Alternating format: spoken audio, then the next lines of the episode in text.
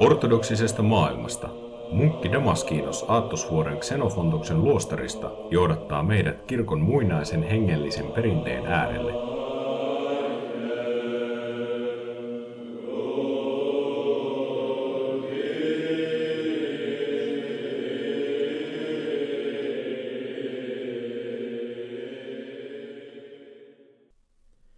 Ensimmäisessä podcastissa perehdyimme hengellisen elämän aloitukseen – toisessa taas paaston merkitykseen ortodoksiselle hengellisyydelle.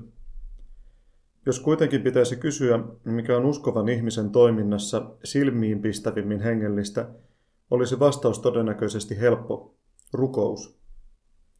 Rukous ei suinkaan ole ainoastaan kristillinen ilmiö, vaan kaikissa maailman uskonnoissa rukoillaan jollakin tavalla.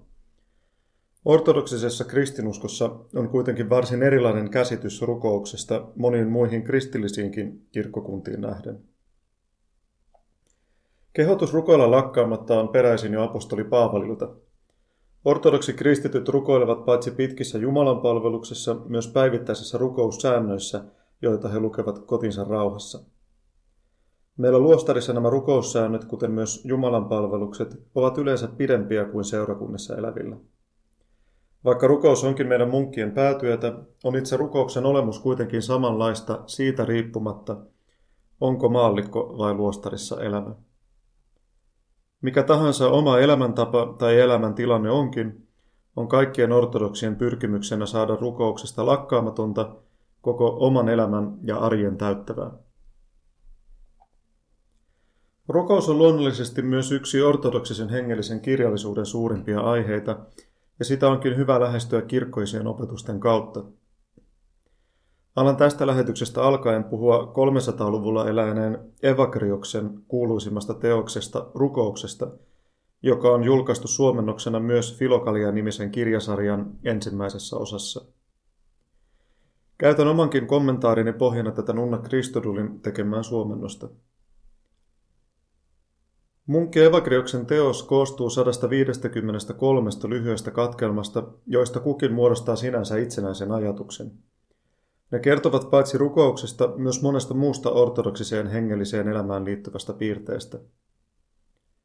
Tästä teoksesta ja sen jälkivaikutuksesta tuli idän teologiassa niin merkittävä, että munkki Evagriosta voidaan pitää ensimmäisenä suurena rukouksen opettajana, jonka opetus levisi merkittäväksi koko idän kirkkoon. Teos käännettiin melko pian kaikille tärkeille itäisen kirkkokunnan kielille, arabiaksi, syyriaksi, armeniaksi, georgiaksi ja Etiopiassa puhutuksi geelsiksi. Perinteisesti Filokaliassa tämä teksti kulkee Neilos Askeetin nimellä, vaikka teoksen todellinen kirjoittaja onkin nykytutkimuksen käsityksen mukaan Evagrios. Tämä johtuu siitä, että ortodoksinen kirkko on itse asiassa jälkijättöisesti 500-luvulla julistanut Evagriuksen harhaoppiseksi hänen eräiden muiden opetustensa takia. Ja tämän takia vierastettiin sitä, että jonkun harhaoppisen kirjoitus olisi mukana Filokalia-kokoelmassa.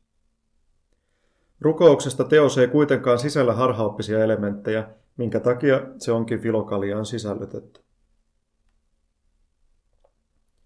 Ennen kuin menemme varsinaiseen tekstiin, on ehkä syytä sanoa muutama sana Evagrioksen elämästä. Hän syntyi Pontoksen alueella, siis Turkin Mustameren rannikkoseudulla, Ibora-nimisessä kaupungissa vuonna 345. Sieltä hän lähti opiskelemaan Neokesarian kaupunkiin, jossa oli piispana tuolloin viime jaksossa käsittelemämme pyhä Basileios Suuri. Basileios vihki Evagrioksen lukijaksi joka on siis yksi alemman pappeuden asteita, mutta myöhemmin Evagrios siirtyi valtakunnan pääkaupunkiin Konstantinopoliin. Konstantinopolissa oli silloin patriarkkana pyhä Gregorios teologi tai pyhä Gregorios natsiansoslainen, Basileios suuren opiskelutoveri, joka vihki Evagrioksen diakoniksi. Evagrios poistui kuitenkin Konstantinopolista joidenkin lähteiden mukaan luvattoman naisseikkailun takia – ja ryhtyi lopulta luostarikilvoittelijaksi Palestiinassa kuuluisan naiskilvoittelijan Melanian hengellisessä ohjauksessa. Sieltä hän jatkoi matkaansa edelleen Egyptin erämaahan, jossa tuohon aikaan oli jo kukoistava erakkomunkkien yhteisö. Evakrioksesta tuli kuuluisa kilvoittelija, joka oli erityisen tunnettu ankarasta elämäntyylistä. Hän paastosi niin paljon, että muut kilvoittelijat jopa kritisoivat häntä liiallisuuksiin menemisestä. Hänen kerrotaan myös nukkuneen vain kolmasosa yöstä, siis ehkä noin kolmesta neljään tuntia päivässä. Evagrios kuoli hieman ennen 300-luvun loppua, mutta jätti taakseen suuren kirjallisen perinnön. Häneltä on säilynyt erityisesti askeettista teologiaa ja luostarielämää käsitteleviä tekstejä, mutta myös kirjeitä, raamatun selitysteoksia sekä dogmaattisia eli uskonoppia selittäviä tekstejä. Mutta siirrytään nyt varsinaiseen teokseemme. Johdannossa Evagrios kertoo, että kappaleiden erikoinen lukumäärä 153 on se määrä kaloja, joita hän hengellisesti apostolien tavoin kalastaessaan sai verkkoonsa. Luku ei ole itse asiassa sattumanvarainen. Filokalian suomennokseen ei ole otettu mukaan johdannon osaa, jossa Evagrios kertoo luvun valintasyyn. Kyse on nimittäin matematiikan lukuteorian mystisestä tulkinnasta, joka yhdistää paitsi kolminaisuuden hengellistä luomista, myös maailman luomisen kuudessa päivässä. Lukuun mahtuvat myös neljä päähyvettä, jotka muodostavat erään Evagrioksen opetuksen pääpiirteistä sekä maailman ajankierto. Mutta emme nyt tarkemmin syvenny tähän monimutkaiseen matemaattiseen rakennelmaan, vaan siirrymme teoksen ensimmäiseen varsinaiseen kappaleeseen. Evagrios aloittaa. Mooseksen lain mukaan valmistetaan hyvän tuoksuista suitsutusta sekoittamalla yhteen puhdasta suitsuketta, hajupihkaa, simpukan kuorta ja tuoksukumia yhtä paljon kutakin lajia. Tämä on hyveiden neliapila. Kun niitä kaikkia on täysi määrä ja yhtä paljon, ei mieli joudu harhaan. Tässä ensimmäisessä luvussa tulee heti esiin kaksi Evagrioksen opetukselle tyypillistä termiä, hyve ja mieli. Kuten viime lähetyksessä vihjasin, Evagrios ja muutkin kirkkoiset hänen jälkeensä seuraavat kreikkalaisfilosofi Platonin ajatusta sielusta kolmiosaisena – Eri sielunosiin liittyvät erilaiset toiminnot. Mieli taas on sielun korkein osa, jonka kautta ihminen on rukouksen välityksellä yhteydessä Jumalaan. Evagrios kehottaa pitämään mielen harhailematta neljän hyveen tasapainolla sekä viittaa toisen Mooseksen kirjan kohtaan, jossa Jumala antaa Moosekselle ohjeita suitsutuspihkan valmistamiseen. Suitsutus oli vanhassa testamentissa uhrilahja Jumalalle – sitä tarjottiin, kun ylipappi kohtasi Jumalan läsnäolon pyhäkkömajassa. Tämän vertauskuvan merkitys on osoittaa meille, että koko elämämme on uhri Jumalalle niiden hyveiden kautta, joita teemme. Nämä hyvet taas puhdistavat mielen rukousta varten. Ja mitä nämä hyveet ovat? Evagrios seuraa antikin filosofiassa vakiintunutta käsitystä neljästä päähyveestä, jotka ovat viisaus, oikeudenmukaisuus, kohtuullisuus ja rohkeus. Ne liittyvät siis kaikkiin ihmisen osa-alueisiin. Kohtuullisuus tarkoittaa paastoa ja muuta pidättyväisyyttä. Oikeudenmukaisuus taas suhtautumistamme lähimmäisiin konkreettisten tekojen kautta ja viisaus taas mielen toimintaan. Rohkeutta, joka voitaisiin suomentaa myös kestävyytenä, tarvitaan kaikessa kristillisessä kilvoittelussa.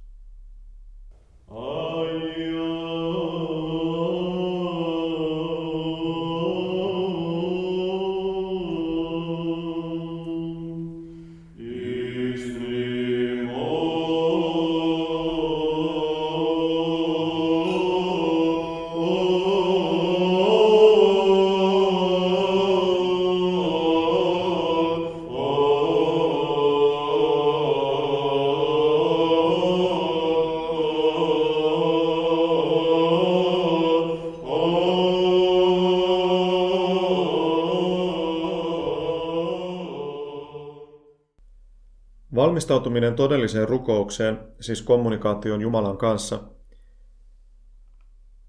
on prosessi, johon tarvitaan koko ihmiselämän remonttia.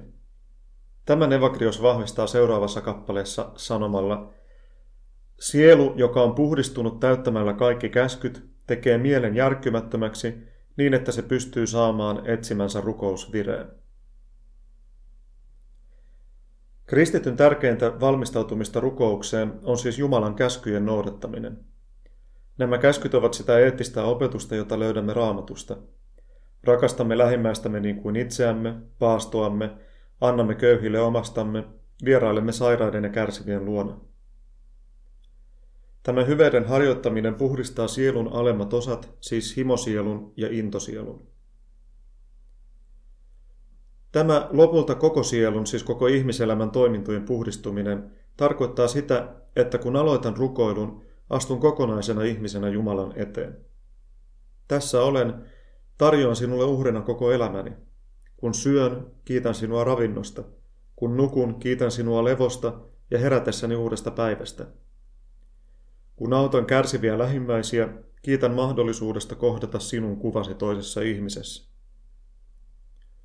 Rukous ei ole silloin tällöin Jumalalle jutustelua, joka ei kuitenkaan ohjaisi minkäänlaiseen elämän muutokseen. Tämäkin voidaan nähdä apostoli Paavalin lakkaamattoman rukouskehotuksen sovellutuksena.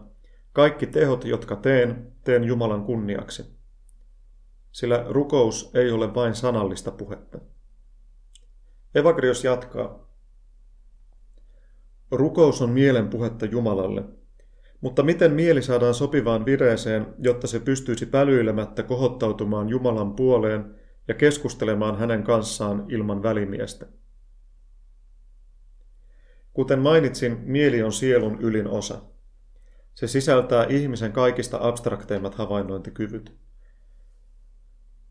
Näistä kyvyistä kaikista käsittämättömin on Jumalan havaitseminen, hengellinen katselu, joka tapahtuu juuri mielen kautta. Mutta mitä sitten ovat evakrioksen tarkoittamat välimiehet, joista rukouksessa tulisi päästä eroon? Näitä ovat kaikki aistimaailman asiat, lopulta myös ne itse rukoussanat.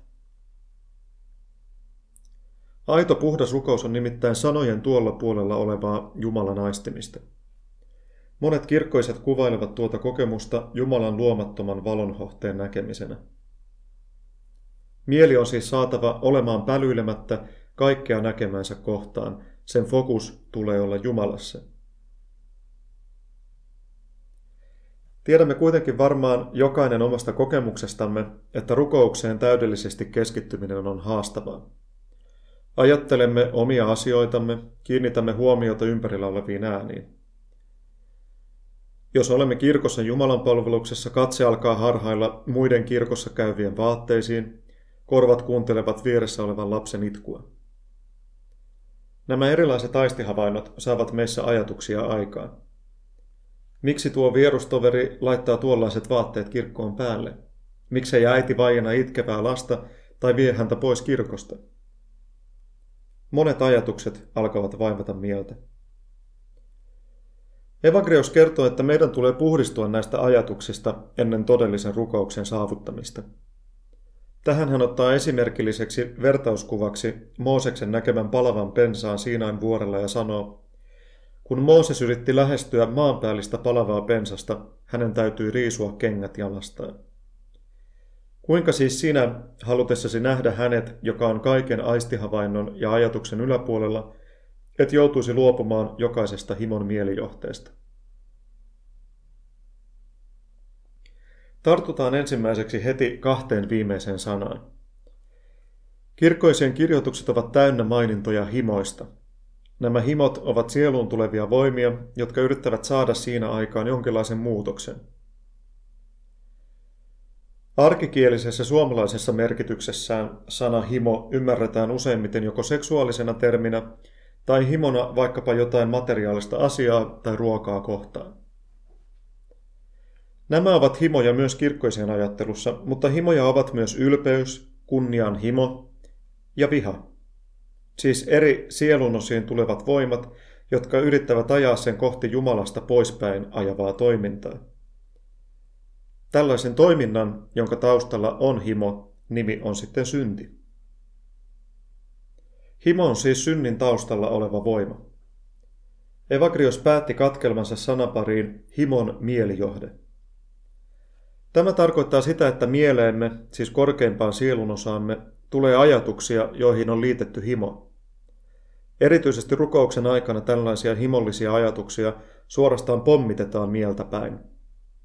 Ruoan tuoksu naapurista saa minutkin miettimään, mitä hyvää tänään voisi syödä, ja päivän aikana käymäni riita tulee muistiin ja täyttää mielen pettymyksellä toista ihmistä kohtaan. Evagrioksen mukaan ihmisen on siis puhdistuttava näistä himoista yltääkseen kohti todellista rukousta, Jumalan kohtaamista. Tämä johtuu yksinkertaisesti siitä, että niin kauan kuin rukouksen aikana mietimme maallisia asioita, vaikkapa ruokaa tai huomista työpäivää, pysymme tässä näkyvässä maailmassa, joka on meille helposti aisteen havaittavissa. Jumala on kuitenkin, niin kuin Evagrios sanoo, kaiken aistihavainnon ja ajatuksen yläpuolella. Jumaluutta ei voi kuvata sanoin, Jumalaa ei voi nähdä omin silmin. Edes ajatukset Jumalasta eivät tee oikeutusta sille, mitä Jumala on. Tänne ajatusten, sanojen ja aistien tuolle puolelle meneminen on todellista rukousta.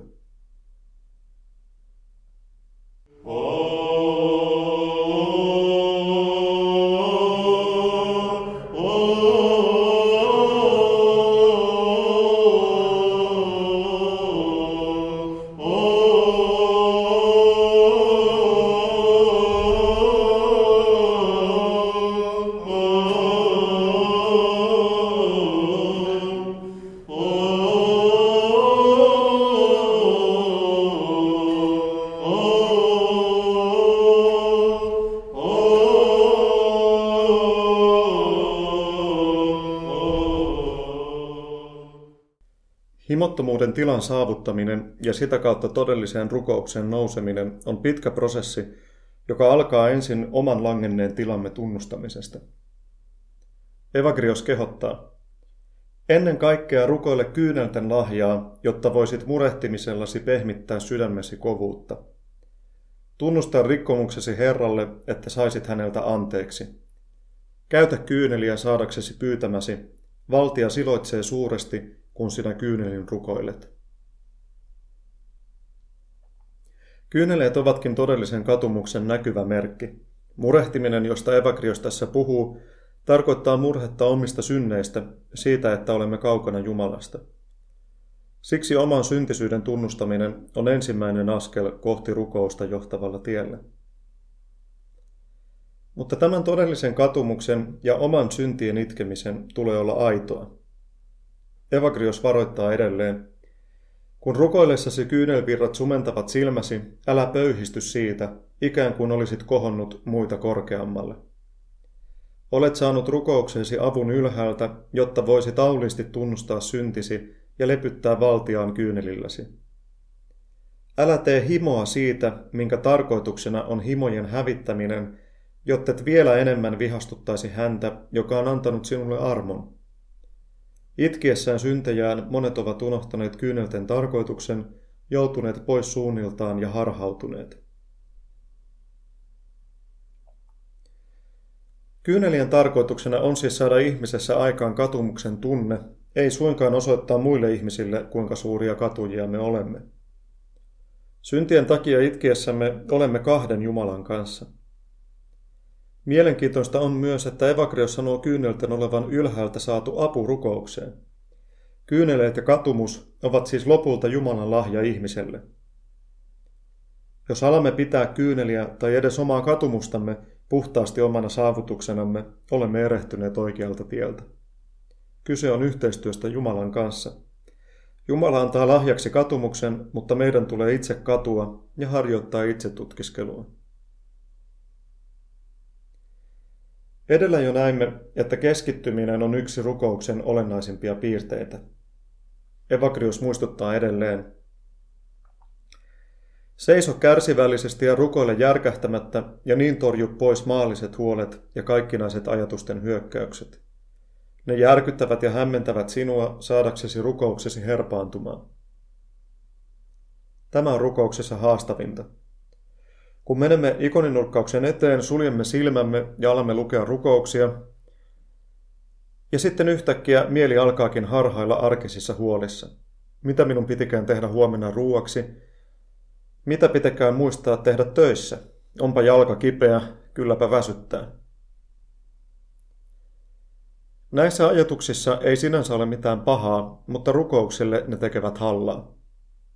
Miksi? Yksinkertaisesti siksi, koska ne vetävät ajatuksemme ja mielemme luotuun maailmaan luomattoman Jumalan sijasta. Näillä ihmisen mieleen nousevilla ajatuksilla on kirkkoisen mukaan useita eri lähteitä. Yksi näistä lähteistä on persoonallinen paha. Pahat henget eli demonit, kun eivät halua päästää ihmistä lähemmäksi Jumalaa. Tämä taistelu ihmistä vastaan tapahtuu harvoin minä demonisina ilmestyksinä. Sen sijaan pahat henget löytävät muita vaikuttamiskanavia. Evagrios jatkaa. Kun paholaiset näkevät sinussa todellista alttiutta rukoukseen, ne nostavat mieleesi ajatuksia jostakin tärkeältä tuntuvasta. Tuon tuostakin ne muistuttavat siitä ja saavat mielenkin sitä pohtimaan. Kun mieli ei löydä ratkaisua, se masentuu ja murehtii suuresti. Kun sitten alat rukoilla, paholaiset muistuttavat sinua noista ajatuksista ja pohdiskeluista, jotta mielesi palaisi niiden pariin ja rukouksesi jäisi hedelmättömäksi. Tässä Evagrios osoittaa, että paholaiset eivät pommita ihmismieltä huolilla ainoastaan rukouksen hetkenä, vaan myös sen ulkopuolella.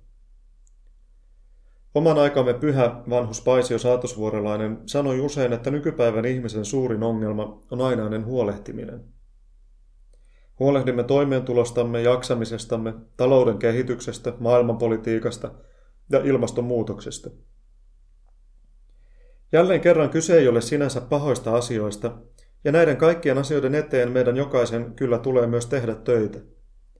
Mutta on eri asia nähdä vaivaa jonkin asian eteen ja välittää siitä, kuin antaa sen vallata koko oma mieli huolen muodossa. Erityisesti näissä suurissa huolenaiheissa piilee eksistentiaalisen kriisin vaara. Voimme kyllä jokainen tehdä oman osamme ilmastonmuutoksen pysäyttämiseksi, mutta emme voi vaikuttaa suoraan kaikkeen maailman valtioiden toimiin. Tällöin tapahtuu helposti Evagrioksen mainitsema prosessi. Kun mieli ei löydä ratkaisua, se masentuu ja murehtii suuresti. Nämä ajatukset sitten painavat meitä myös rukouksen aikana niin paljon, että me enää jaksa lopulta rukoilla. Evagrios kehottaakin. Kilvoittele tehdäksesi mielesi rukouksen aikana kuuroksi ja mykäksi ja osaat rukoilla oikein. Älä siis välitä rukouksen aikana mieleen nousevista ajatuksista, liittyivätpä ne mihinkä tahansa. Keskity pitämään mielesi vain Jumalassa. Tämä tapahtuu helposti esimerkiksi niin sanotun Jeesuksen rukouksen avulla. Herra Jeesus Kristus, Jumalan poika, armahda minua syntistä. Tämä rukous pitää mielemme Kristuksen persoonassa ja muistuttaa samalla omasta syntisyydestämme. Samalla Jeesuksen nimi karkottaa kaikki ympärillä vaanivat pahat henget ja luo ympärillemme rauhallista rukouksen tilaa. Vaikka rukouksessa siis pyrimme kohtaamaan Jumalan kaikkien aistien ja aistittavan maailman yläpuolella, ei tämä tarkoita sitä, että rukous olisi tästä aistimaailman elämästä täysin erillinen ilmiö. Alussa jo huomasimme, että rukouksen aloittaminen vaatii hyveiden harjoittamista. Vastaavasti hyvä rukouselämä jo johtaa hyveelliseen elämään. Evagrios sanoo, kun joudut johonkin kiusaukseen tai jonkun vastaväitteet ärsyttävät sinua, niin että kiihtyisit vihaan vastustajasi kohtaan tai jopa päästäisit suustasi sopimattoman sanan, muista silloin rukous ja sen yhteydessä tapahtuva oman tunnon tuomio, ja heti tuo kuriton liikehdintä sinussa rauhoittuu. Vastaavasti evakrioksen mukaan, kun emme elä hyveellistä elämää, joudumme tämän kokemaan myös rukouksessa. Mitä ikinä teetkin puolustaaksesi itseäsi veljäsi vastaan, joka on tehnyt sinulle vääryyttä, se koituu sinulle pahennukseksi rukouksen aikana. Tässä on siis kyse vastaiskusta, kostosta, vaikka se tapahtuisi vain sanojen kautta. Rukous onkin siis Evagrioksen mukaan sävyisyyden ja vihastumattomuuden kasvatti, ilon ja kiitoksen ilmentymä sekä lääke murheeseen ja masennukseen.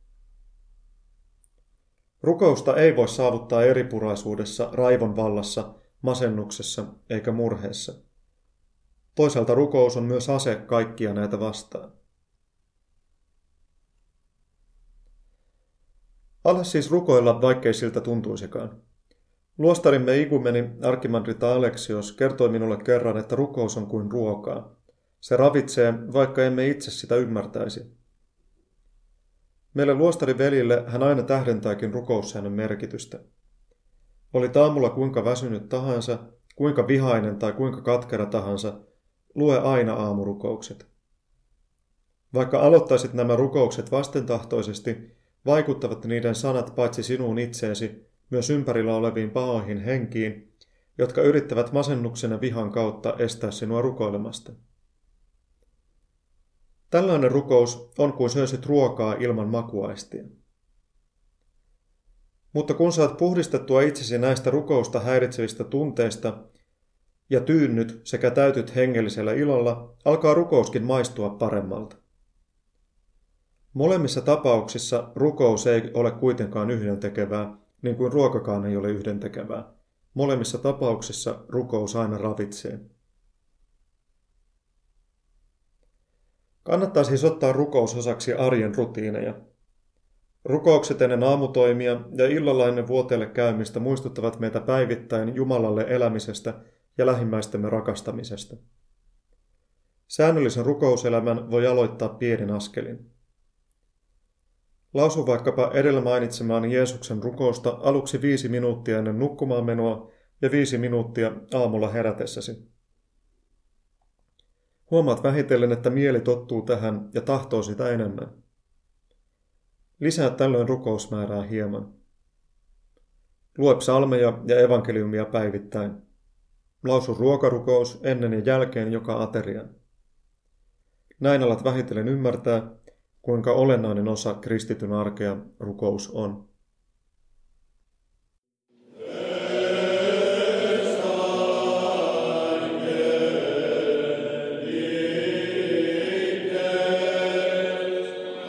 Kuuntelit munkki Damaskinoksen lähetystä ortodoksisesta maailmasta. Kysymyksiä ja palautetta voi lähettää sähköpostitse osoitteeseen munkki.damaskinos.org.fi.